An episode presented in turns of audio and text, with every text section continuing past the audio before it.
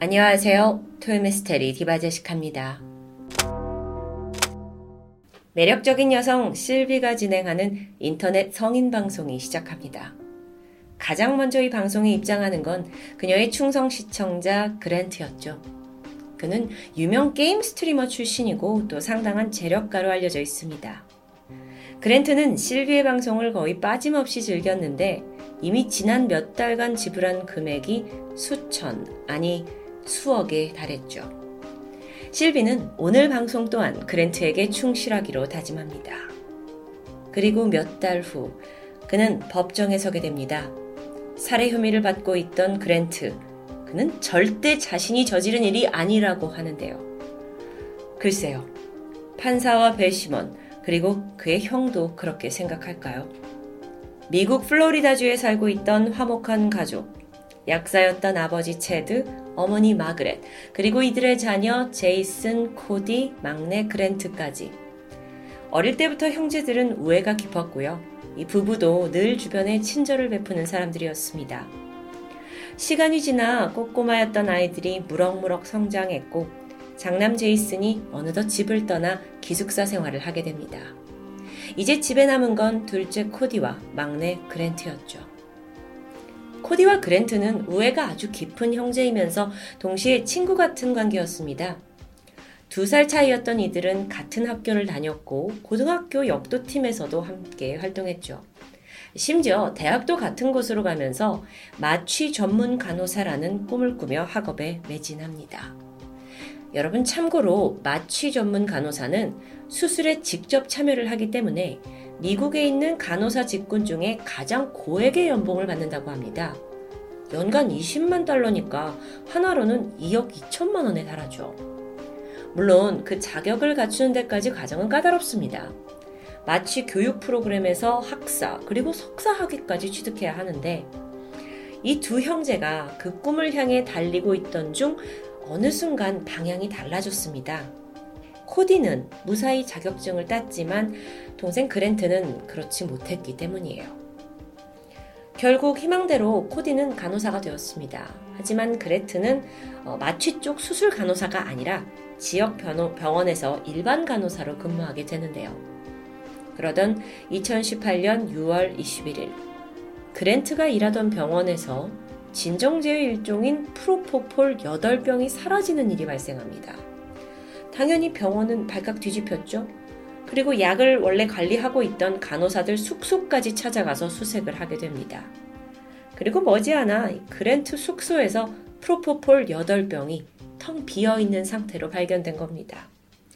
그랜트가 뭐라고 하냐면, 환자들한테 약물이 더 필요해서 내가 추가로 투여를 했을 뿐이다. 근데 왜 이게 집에서 발견되냐고요. 결국 절도 혐의를 피할 수 없었고요. 그는 병원에서 해고당하죠. 의료인이 약물을 빼돌렸다는 건 분명 치명적인 오점입니다. 이후에 그랜트는 다른 병원에도 취업을 할 수 없었어요.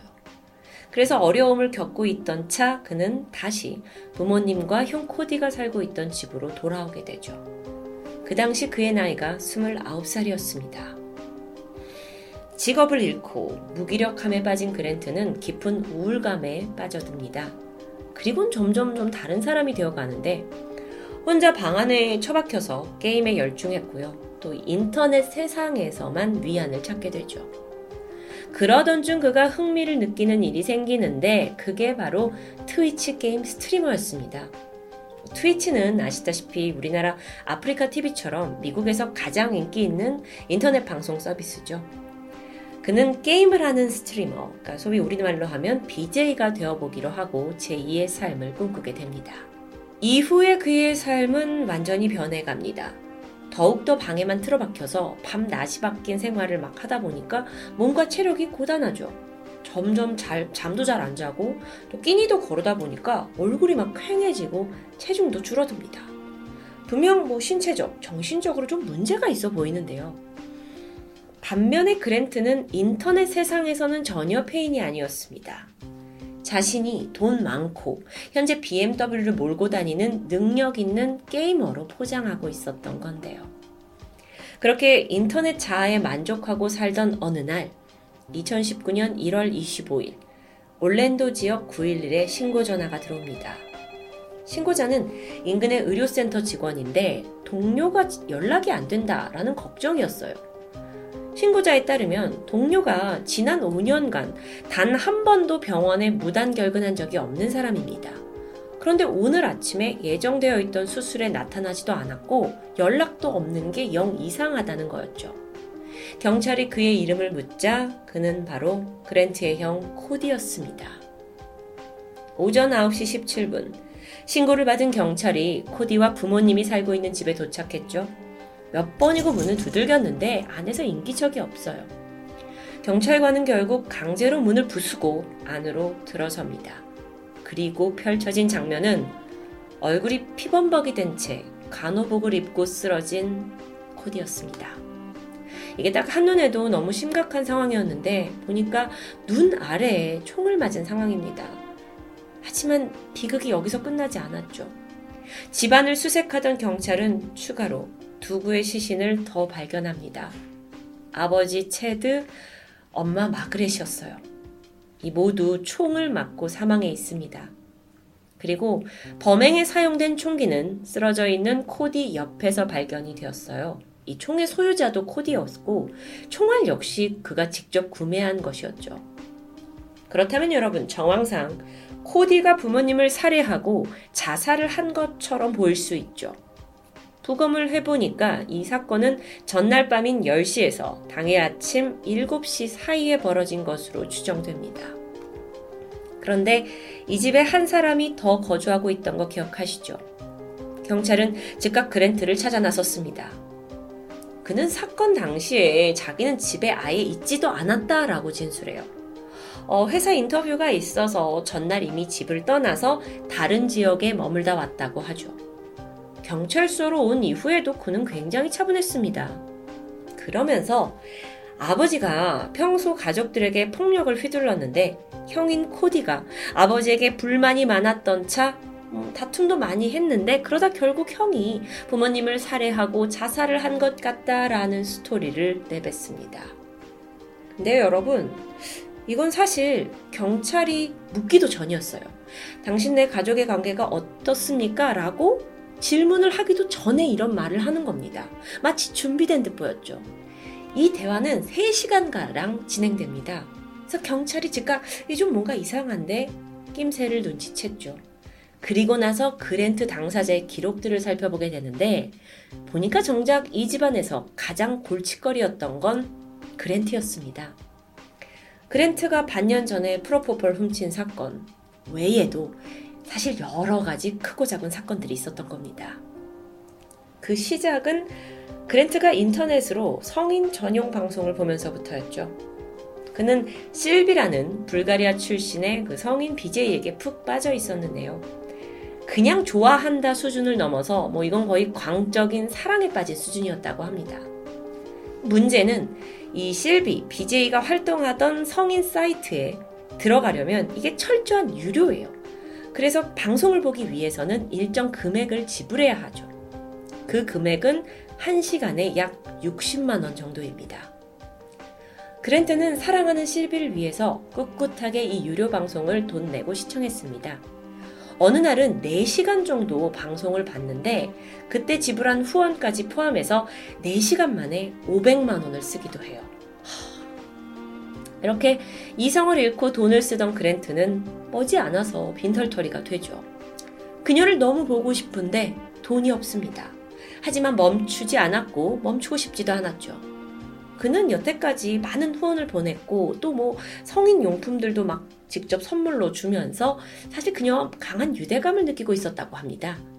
실비 또한 자신의 방송의 VIP인 그랜트의 존재감을 방송에서 확실히 띄워주면서 그랜트는 강한 만족감과 어떤 우월감에 도취되는데요.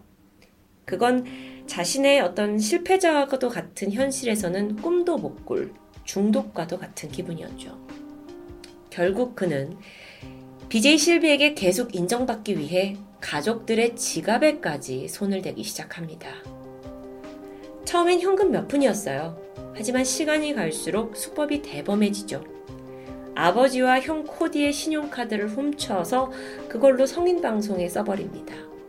하지만 처음엔 가족들이 이 사실을 눈치채지 못했고요. 3개월이 지나서야 도난 사실을 알게 되는데요. 그때는 이미 2억이나 되는 돈이 사라진 후였죠. 분노한 아버지와 형은 도대체 너 돈을 어디에 쓴 거냐라고 추궁했는데 이때 막내 그랜트는 내가 그 게임 방송하지 않냐, 그거 홍보를 위해 좀 쓴 거다 라고 둘러댔습니다. 아니, 돈이 이렇게 허무하게 쓰였는데도 불구하고 가족들은 그래도 직업을 찾으려 한다라는 그랜트를 여전히 지지해줬습니다. 심지어 아버지 명의를 도용해서 신용 대출까지 받았는데도 가족들은 묵묵히 그 빚을 갚아줬죠. 형 코디도 천사표입니다. 동생이 맨날 집에만 틀어박혀서 폐인이 돼가니까 이 동생을 위해 1,000만 원을 들여서 함께 일본으로 여행, 가족여행을 떠나기도 했어요. 근데 문제는 이런 가족의 응원과 지지에도 불구하고 그랜트가 철이 안 든다는 겁니다. 가족들은 점점 지쳐갔고 특히 아버지와 그랜트 사이에서는 잦은 다툼이 일어나게 되는데요. 그러던 어느 날 그랜트가 갑자기 나 모든 게 다 지겨워요 라는 문자만 남기고 자취를 감춰버립니다. 그래서 가족이 너무 놀라서 실종신고까지 하게 되죠. 이후에 보니까 황당하게 그랜트는 이모네 집에 가 있었습니다. 근데 또 여기서 어이없는 사건이 발생하는데 이모는 갑자기 찾아온 조카를 영문도 모른 채 당연히 따뜻하게 받아줬죠.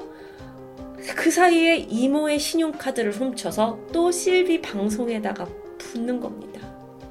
단단히 정신이 나간 것 같아요. 결국 그 빚은 고스란히 가족의 몫이었고요. 이모에게까지 돈을 갚아줘야 했죠. 상황이 이렇다 보니까 이제는 이 막내 그랜트에 대한 결단을 내려야 할 타이밍이었습니다. 2018년 12월 22일 가족들은 막내 그랜트를 60일짜리 중독 재활센터에 보내기로 합니다. 이 프로그램마저도 돈이 드는 건데요. 가족은 아들을 위해서 선뜻 2,000만 원을 지불했죠. 아니 근데 이 망나니 그랜트가 그마저도 제대로 채우지 못하고 14일 만에 집으로 돌아옵니다. 자, 이쯤 되면 정말 포기할 만도 한데 가족들은 포기하지 않았어요. 그래서 그랜트, 너를 우리가 집으로 들이는 대신에 몇 가지만 지켜달라고 했죠. 먼저 직장을 구해야 하고 또 밤에는 인터넷을 하지 말아야 하고 휴대폰 사용도 금지, 그리고 가족의 빚을 갚겠다고 약속, 그리고 한 가지 더, 정신과 치료를 받을 것을 당부했습니다. 만약 이걸 어길 경우 즉시 집에서 쫓아내겠다고 아버지가 힘들게 으름장을 놨죠. 그 사이에 가족들은 실비에게도 연락을 했습니다. 그래서 사실 당신의 그 VIP 시청자인 그랜트가 돈 많은 스트리머가 아니다, 제발 이제 이런 걸 좀 멈춰달라 라는 것도 밝히게 되는데요. 정말 절박한 심정이었겠죠. 가족이 바라는 건 그저 그랜트가 정상적인 삶을 살기 원하는 겁니다. 하지만 그랜트는 끝내 그것마저 저버리고 말았습니다.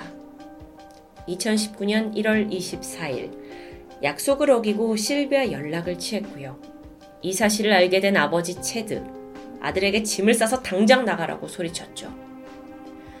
그리고 다음 날 아버지와 어머니 그리고 형 코디까지 일가족 모두는 집안에서 싸늘한 시체로 발견됩니다. 이 모든 정황을 파악한 경찰은 그랜트가 살인범이라는 걸 직감합니다. 사실 정황 외에도 집을 떠나 있었다라는 그랜트의 알리바이가 굉장히 허술했고요.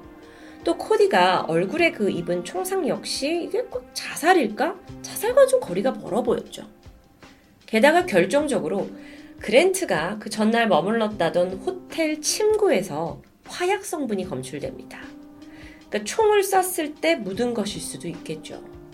결국 경찰은 그랜트가 살인을 저질렀고 이후에 형 코디에게 덮어씌우기 위해서 현장을 조작했다라고 결론짓게 됩니다.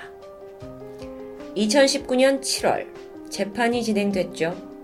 그랜트 변호인은 이 그랜트가 직접 가족을 죽였다는 물리적 증거가 있느냐 라면서 무죄를 주장합니다. 사실 사건 초반부터 코디가 부모님 죽이고 자살한 게 아니냐라고 추정이 되면서 증거가 이제 많이 없었던 터예요. 그래서 이 법적 공방이 굉장히 치열했죠. 그런데 여기서 한 가지, 이 모든 걸 지켜보고 있는 사람이 있습니다. 부모와 동생이 죽고 막내 동생이 범인이냐 아니냐를 밝혀야 하는 이 비극적인 상황을 대하고 있는 큰형. 어떤 마음이었을까요? 최종 재판에서 그랜트는 울음을 터뜨리면서 나는 가족을 죽이지 않았다 라고 호소했지만 여러 증거와 정황상 범인은 한 명이었습니다. 그리고 결국 3건의 살인 혐의가 인정되면서 그랜트에게는 가석방 없는 종신형이 선고되죠. 당시 유일하게 살아남은 큰형, 그는 아주 참담한 심정을 밝혔습니다. 우리 가족은 막내 동생을 어떻게든 용서와 사랑으로 품어주려 했다. 하지만 끝내 그 결과는 죽음이라는 비극으로 돌아왔다. 인터넷 성인 방송에 중독돼서 자신의 삶을 잃고 가족까지 살해해버린 그랜트, 이 한심한 인간. 그가 평생토록 감옥에서 썩어가며 처절한 외로움과 고통을 느껴야 된다라는 생각이 드는 건 저 혼자뿐일까요? 지금까지 토요미스테리 디바제시카였습니다.